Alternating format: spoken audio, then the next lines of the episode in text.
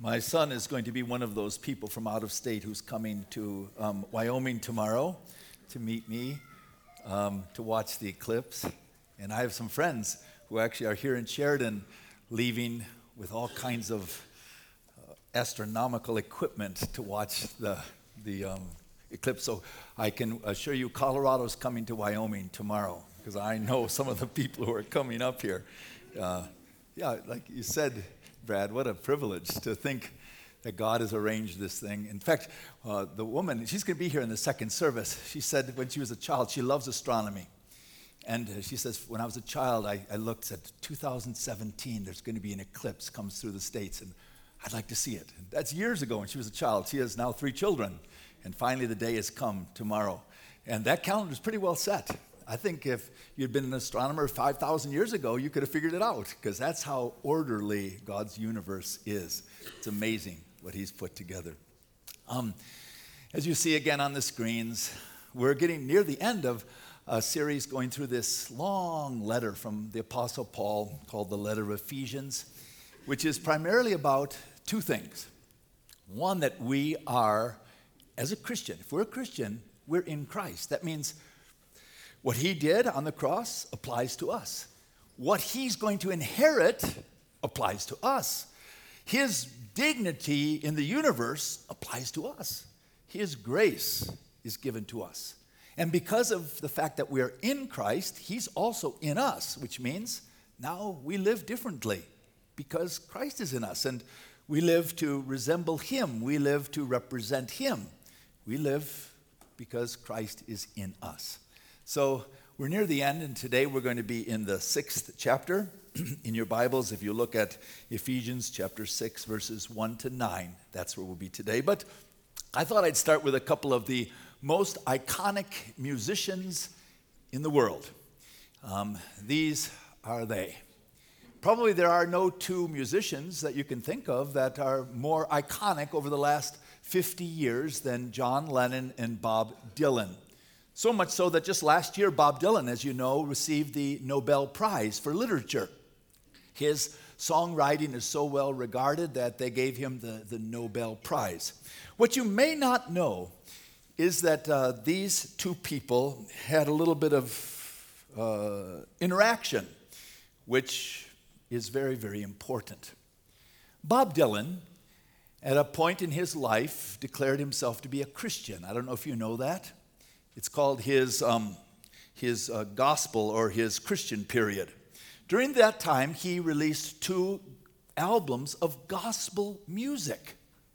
And in his gospel music, one of the songs he wrote received a Grammy Award, and it is entitled, Gotta Serve Somebody.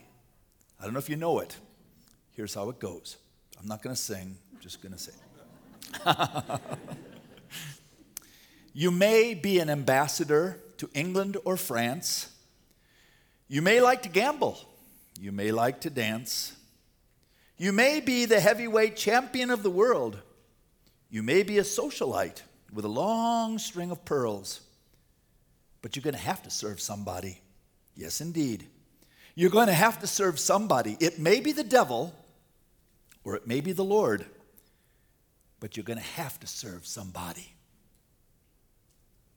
Now, John Lennon, one of the best-known musicians in the history of the world, he heard that song, and he did not like it at all.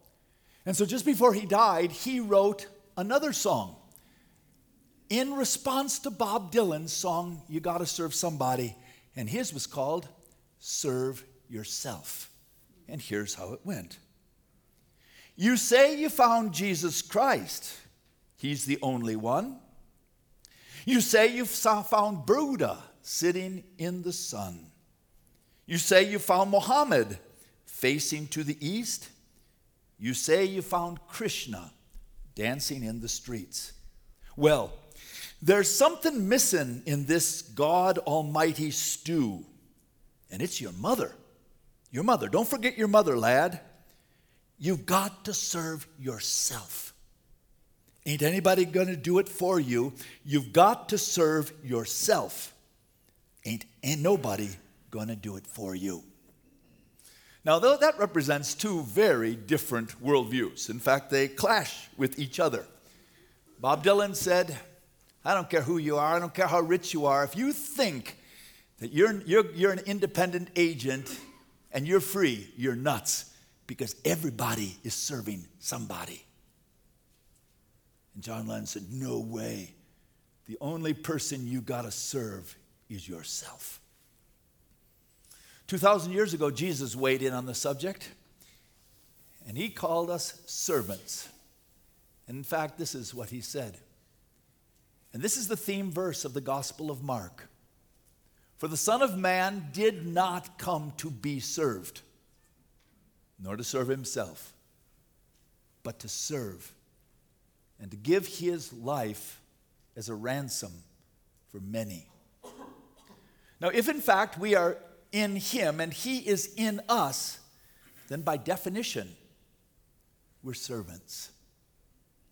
We're called to live our lives to serve somebody, somebody out in this world. So today we're going to look at a text of Scripture, which is part of what I mentioned last week, which are called the household codes, which are all under this banner, which you find in chapter 5. This verse is the end of the section which talks about that we as Christians are to be imitators of God. Since God is a God of love, we walk in love. Since God is a God of light, we walk in light. Since God is a God of wisdom, we are to live wisely. And the last facet of living wisely is we are those who submit to one another because we reverence Christ. You could put in that, we serve one another. Serve means you live your life for the benefit of another person. That's the banner over it all. Now, what we encounter in the Bible are what are called these household codes. I mentioned them last week. I'm going to quote some of them today. Household codes were a device that was common in the Roman world in which the Bible was written. They were codes that told the people how they were supposed to behave in order to preserve order in the society. You got to have order. All cultures have them to some degree. They had them back then. And so the Apostle Paul then writes household codes, but his household codes, which are found in 4 passages actually in the Bible. They're found in Ephesians, they're found in Colossians, they're found in Titus, and they're found in First Peter. 4 times he writes household codes. Now, household codes in the ancient society were written to wives. This is, husbands, this is how you should demand that your wife treats you. They are written to fathers. Fathers, this is what you can expect that your children will do to you, how they'll respect and obey you. And they're written to masters. Masters, this is what you can expect of your servants. That's what the household codes in the Roman world stated. But now the Apostle Paul is going to write household codes, and they're very different. First of all, they are not just secular. This is how you're supposed to behave, because this is the way it's going to work in Rome and Greece. Paul always links it to something theologically. He says, this is how you should behave because something having to do with God. In the household codes of the Roman society, they were always patriarchal. The patriarch, the pater familias, the father was in charge of everything, had the right of life and death for his whole family, including his wife. The Bible says, no, there is one that is above the Father, and that is the heavenly Father. There's no human father that is above the family, because that human father is responsible to the heavenly Father. So everything is under the banner of not of human fathers, but of the heavenly Father. The household codes in the Roman world were one-sided. Wives, submit. Children, obey. Slaves, you better obey or you're dead. That's what they were. They were all one-sided. The Apostle Paul's household codes are two-sided. Wives, this is what you're supposed to do. And husbands, this is what you're supposed to do. Children, this is how you're supposed to behave toward your parents. But parents, this is how you should behave toward your children. No, that's crazy. No, parents can do whatever they jolly well please. Paul said, no, you can't. Remember, we're Christians. You don't do whatever you jolly well please because you have a Father in heaven. And then it says, and this is stunning, because from most estimates, at least 1/3 of the Roman Empire were slaves. He said, masters, this is how you must treat your slaves. They go, what? This is revolutionary. You see, the purpose of the household codes for the Roman people was to maintain the status quo. But the purpose of God's household codes was to protect and enhance the gospel of Jesus Christ. And they are absolutely radical. And that's why Christians got in lots of trouble. Because the morals of Christians were so radically different than the culture. They didn't know what to do with them.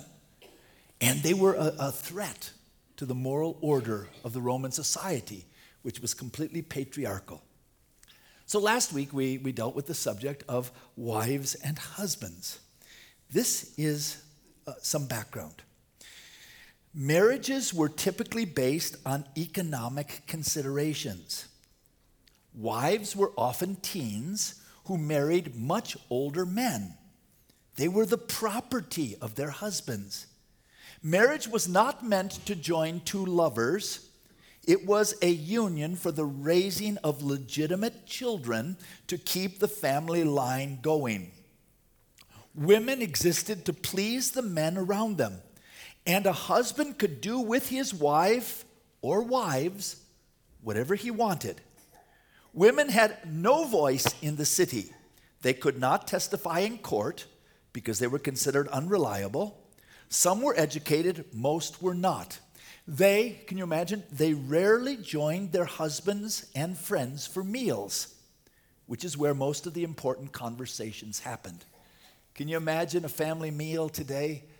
And the wife is in the kitchen cooking, but you do not sit with the family when you eat. That's what it was like. And this is what Demosthenes, he's a Greek orator. I missed it. Well, I missed it. Let me tell you, this is what he said. This is one of the Greek statesmen. He said this, quote, "Mistresses we keep for the sake of our pleasure. Concubines for the daily care of our persons. But wives to bear us legitimate children and to be faithful guardians of our households." Very rarely in the Roman writings do you ever find the word love used with relationship to husbands and wives. That's love a wife, love a husband? Why would you do that? That's not their purpose. Their purpose is to carry on the family line. And then all of a sudden, Paul comes along and says, husbands, love your wives. Wives, see to it that you respect your husband. It's a revolutionary concept. In fact, the Bible says, no, this business about mistresses and concubines, that has no place in Christianity. We are called by God to love the spouse, singular, that God gave to us, not multiple people at all. And so the two responsibilities that are summed up in this last verse of the household code to husbands and wives is this. Each one of you, he's talking to the males who are married, you must love your wife as you love yourself. And the wives, see to it that you respect your husbands. And so both of them are called to submit to one another, but in slightly different ways. The husband, you demonstrate your love for your wife by sacrificing yourself for her well-being. That's what it means to love. And wives, see to it that you respect your husband in this lofty role he has, not to be a domineering person, but rather someone under you who gives his life and sacrifices himself for your well-being. That's how a marriage is supposed to work. And so those are the first household codes that he gives with regard to husbands and wives. But now he's going to turn to parents and children. Now, this sounds so like us, but this is 2,000 years ago. Listen, in many sectors of Roman society, people did not desire marriage or children, both for economic reasons and for the bother involved. The situation was so bad toward the end of the first century BC, this is under Caesar Augustus, the one who was emperor while Jesus was born. He passed laws that were forcing people to have children because they weren't having children. They didn't want to, upset their beautiful bodies or something like that. I don't know what it was. The Emperor Augustus passed laws to encourage marriage and children with monetary rewards. I've got the names of the documents that it was. It penalized unmarried and childless couples, particularly through restricting their inheritance rights. The situation got so bad in that society 2,000 years ago that they had to give financial incentives for people to have children. There are countries in the world doing this today. Did you know that? Because in many Western countries, also including Japan and others, the birth rate is too low for the country to exist in the future. And so they're having to use some monetary ways to try to get people to have children. That's the same way it was in Bible times. This is not something new. It happened back then. Moreover, in the time of Jesus and the apostles, the paterfamilias, that's the father, essentially had the power of life and death over the members of his household. He could decide if he wanted his wife dead or alive, or his children dead or alive. And this is not in the legal system. This is just the right of the father. Now, that's the culture. Now, let's see what God said. Children, obey your parents in the Lord, for this is right. Now, in this section, the Apostle Paul is going to give children 4 reasons why they should obey and honor their parents. Now, let me ask a show of hands, how many children do we have here in the audience right now? Oh, thank you. I'm trying to trick you. Let's try it again. How many children do we have in the audience here? Thank you. We're all children. And by the way, when you see this commandment, which is derived, the next part, from the Ten Commandments, God is not primarily speaking to children, little ones. He's speaking to adults. How do we know? We know that because of the way that Jesus explained this commandment. With regard to the Pharisees who had passed these traditions, which enabled people with a godly excuse, quote unquote, to neglect the honor given to their parents. And Jesus says this is not what God intended. They had passed laws which enabled a person to go to the synagogue and say, oh, all of my possessions belong to God. And therefore, you did not have to use your money to help your elderly parents. And you could use it all for yourself.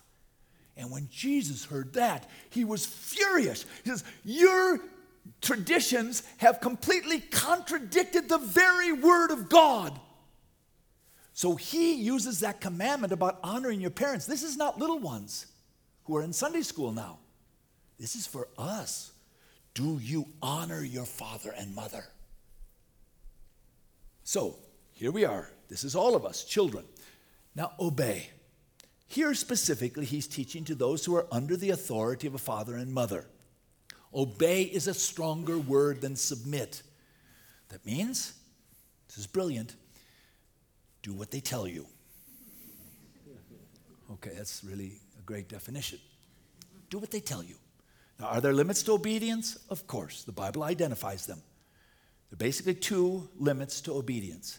If someone tells you to do something that God has prohibited, or prohibits you from doing something that God has commanded, you must disobey. Other than that, children, obey your parents. Why? Well, in the Lord means you are in Him. You're a Christian. That's the first motive as a Christian. And then it gives a second one. For this is right. That means it's part of natural law. You cannot find philosophers, you cannot find religious leaders, you cannot find people in any position of great understanding throughout the history of the world who do not recognize that there must be an order between parents and children in which children obey their parents.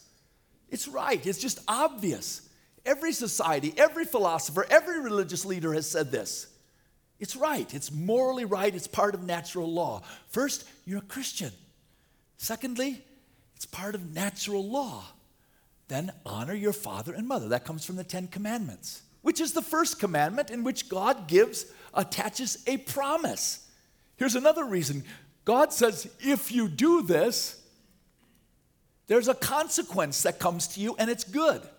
Here it is, quote, that it may go well with you and that you may enjoy long life on the earth.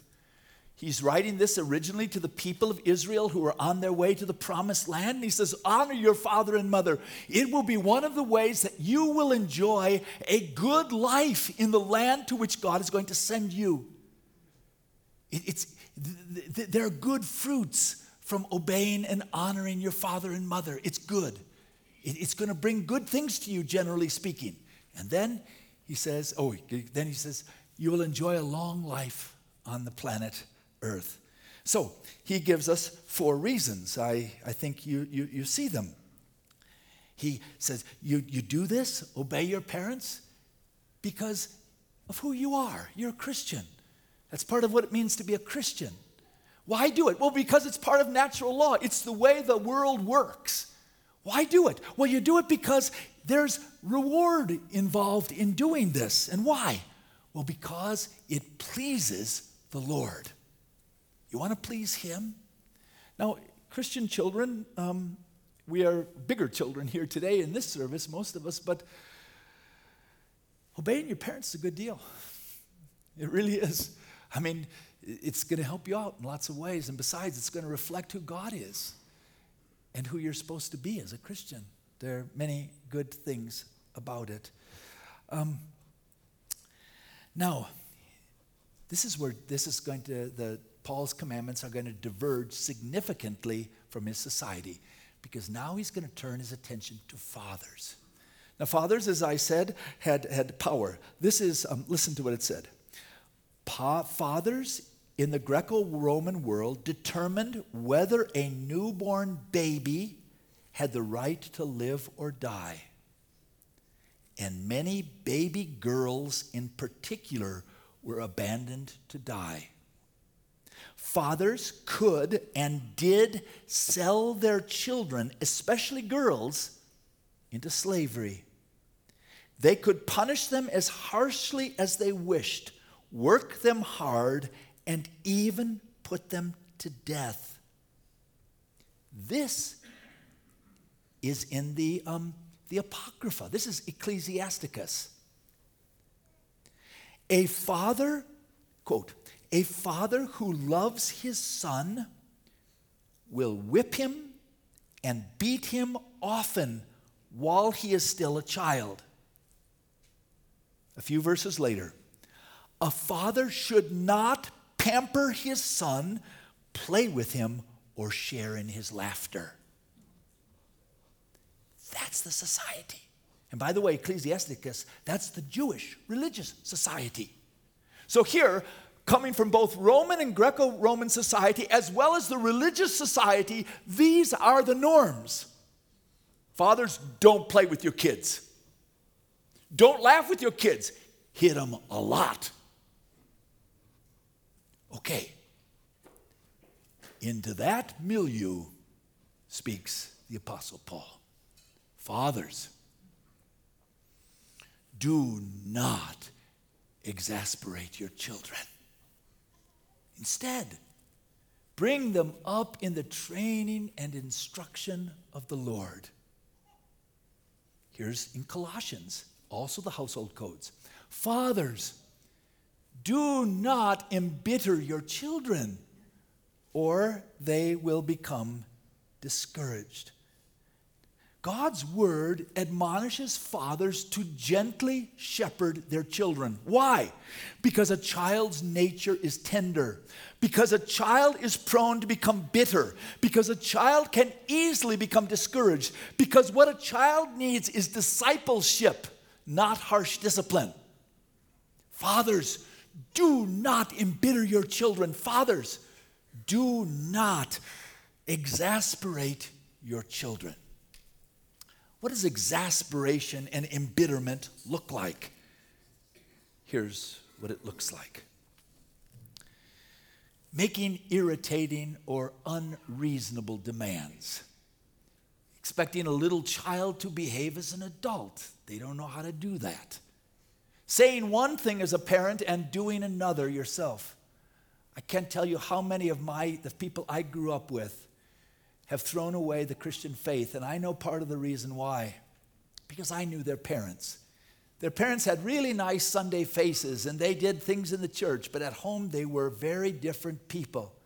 They were different people at home and in church, and the people in the church didn't see that, but their children did. And as their children grew up, they said, "You gotta be kidding. I am not following this kind of hypocrisy." I thank ye God that I was not one like that.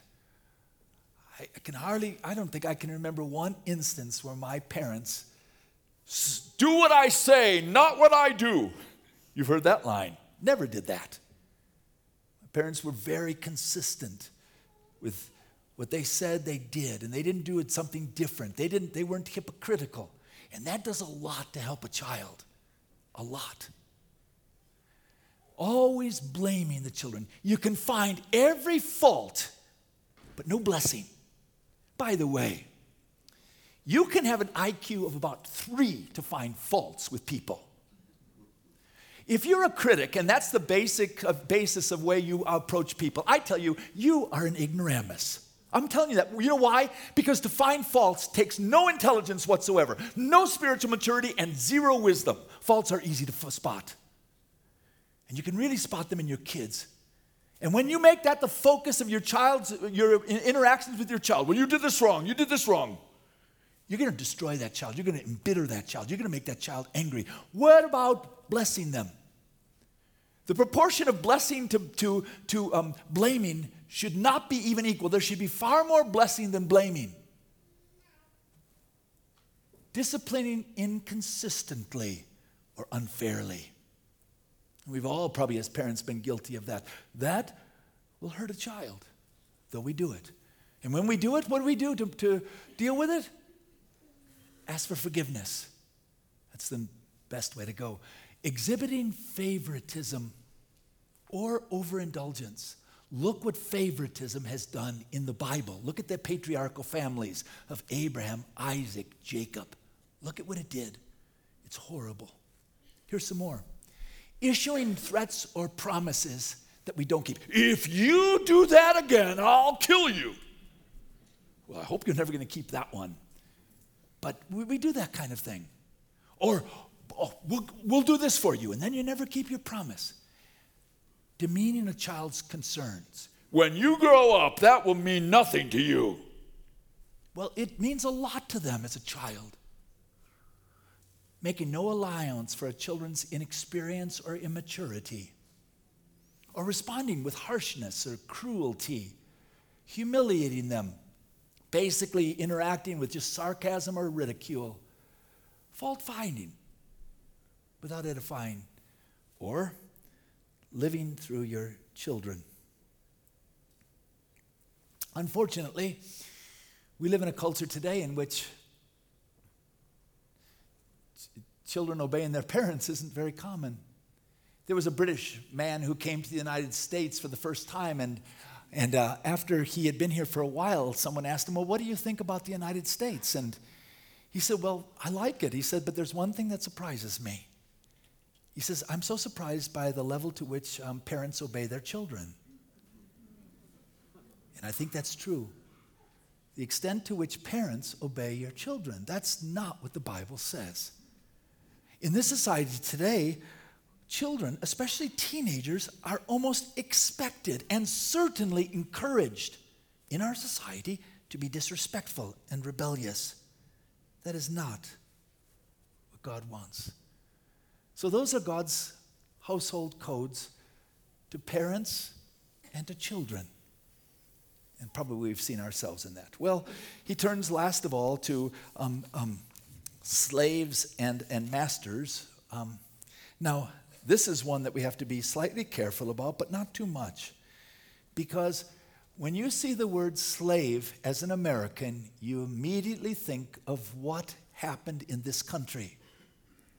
That is not slavery in the Bible. Slavery in our country was largely racial. Slavery in Bible times was zero racial. There was no racial component. Slavery in our country is people that were stripped against their will, under horrifying, humiliating circumstances, brought to this nation and treated like dirt. That is not what slavery in the Bible was. They're not the same. How did you become a slave in Bible time? There were several ways. You became a slave through birth. If your parents were slaves, you were slave. You became a slave through your parents selling you into slavery. Why? Because they were broke. That's why they did it. People became slaves in Bible times because they became captives in war. Or the most common way is you couldn't pay your debts. Can you imagine if that was us today? If you couldn't pay your debts, you had to be a slave. That's the way it was. Many times people chose to be slaves to better their lot in life. You think, what? Why would anyone do that? Well, you see, in Roman society, slaves did not do the menial work. Slaves did all of the work.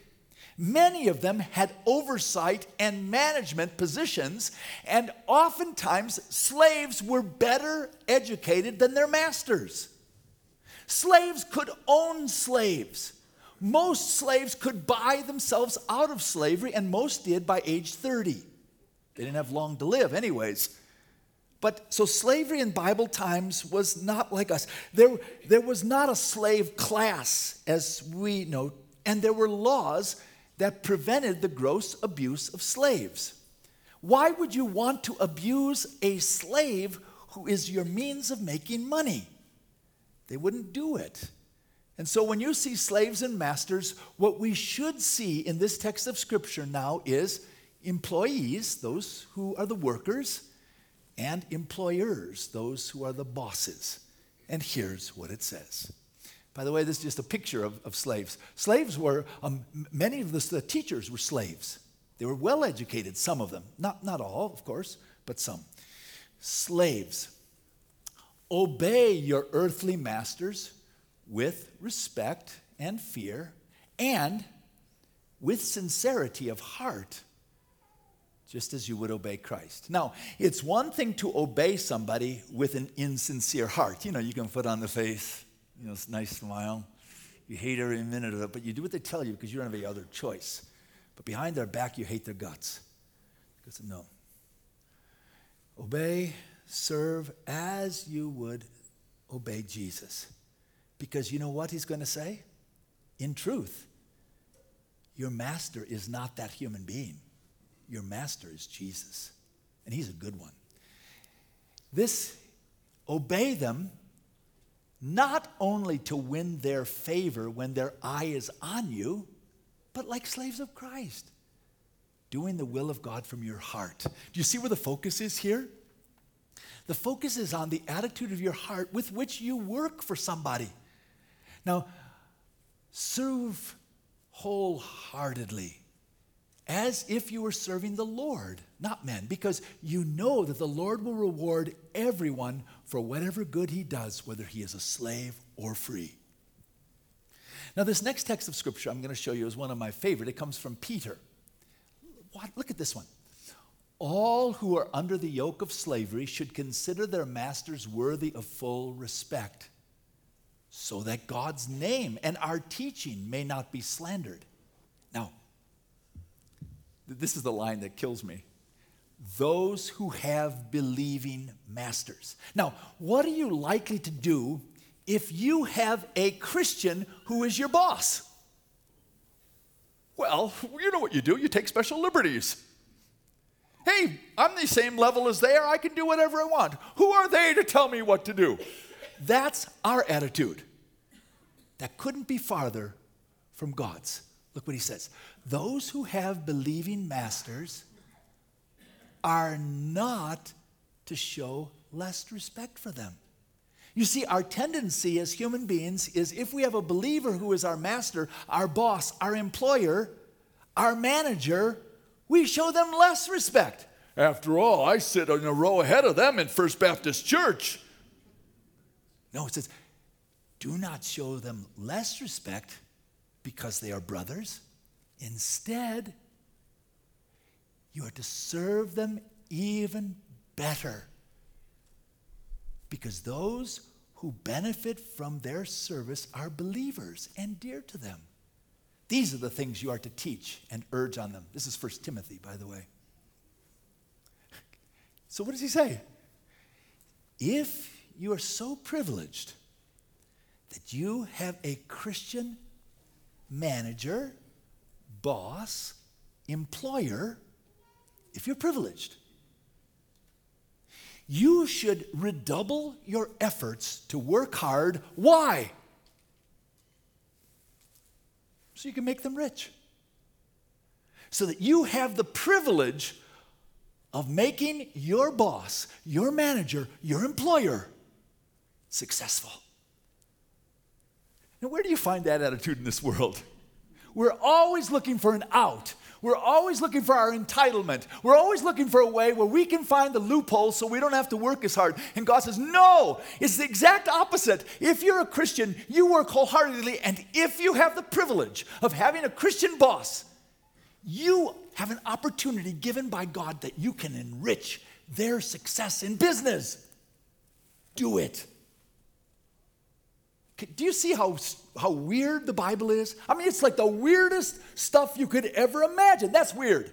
You don't ever see that on planet Earth, but we're not here for planet Earth. We're here for eternity. That's how a Christian lives. Because remember, submit yourselves to one another out of the reverence for Christ. We are here to serve. We're here to make other people's lives better. That's who we are. Jesus did not come to be served. He came to serve and to give his life a ransom for many. That's what it means to be a Christian. Well, masters aren't getting off the hook.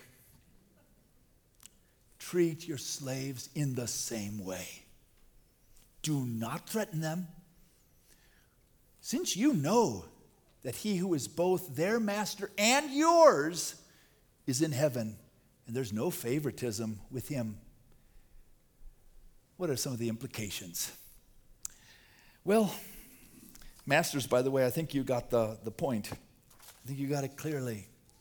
You better treat the people who are under you. If you're a manager, you're an employer, you're a boss, you're an owner, treat them well. What is the implication of this? First of all, we are not called by God to be clones of our culture. We're called by God to be countercultural. We do not just follow the norms of our culture. We follow the norms of heaven. And as such, we will find ourselves to run against the grain of our culture. We're called to be counterculture. These texts of Scripture that we've looked at today in the household codes are specifically designed and told to the Christian church. These are not to be applied by us to our society.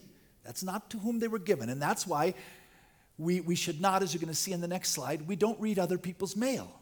We don't take what God said to us and point our finger at the society and say, you should do this. We should say, no, this is what God told us to do.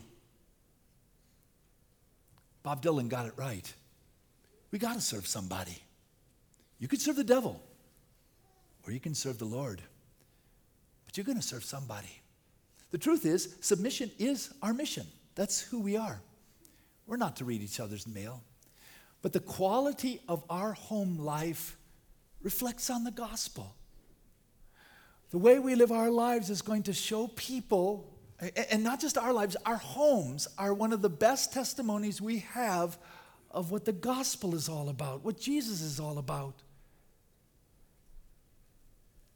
The valuations that we have are not the same as our society. We don't see each other as male and female, slave or free, Greek or Jew, because the mystery is that God has put us together in one body. We reject the valuations of society which put people into pigeonholes or hierarchical categories, because as the phrase goes, the ground is completely level at the foot of the cross. We're all in the same boat. And then authority needs to be divined in terms of loving responsibility. If God puts you in a place of authority, whether you be a husband or a wife or a parent or an employer, your task is to be responsible for those people in a loving way. This is Charles Haddon Spurgeon. He said, "When home is ruled according to God's word, angels might be asked to stay with us, and they would not find themselves out of their element. They'd be pleased to live in our homes with us." Just this week, I turned on the television and I was listening to, it was a well-known talk show host. And as she was getting a little older, someone asked her a question. And she said this. She said, "One of the great benefits of being older is you can do whatever you please." I thought, huh. You know what that's called? That's called paganism. That's what it's called. You gotta serve yourself. But there's an alternative. As Christians, we're called to serve our Lord Jesus Christ and one another. And there's no possible better way to live your life, because the rewards are incredible, both here and throughout eternity. Heavenly Father, may your Holy Spirit help us to be people like our precious Lord Jesus Christ, who did not come to be served, but to serve and to give his life a ransom for many. Thank you for the privilege of being a part of that many. In Jesus' name, amen. Please stand with me, and now may God bless you. May the Holy Spirit empower you. May Jesus guide you. May God the Father rule over you as we leave this place, and particularly in our households, reflect our Lord Jesus Christ. God bless you.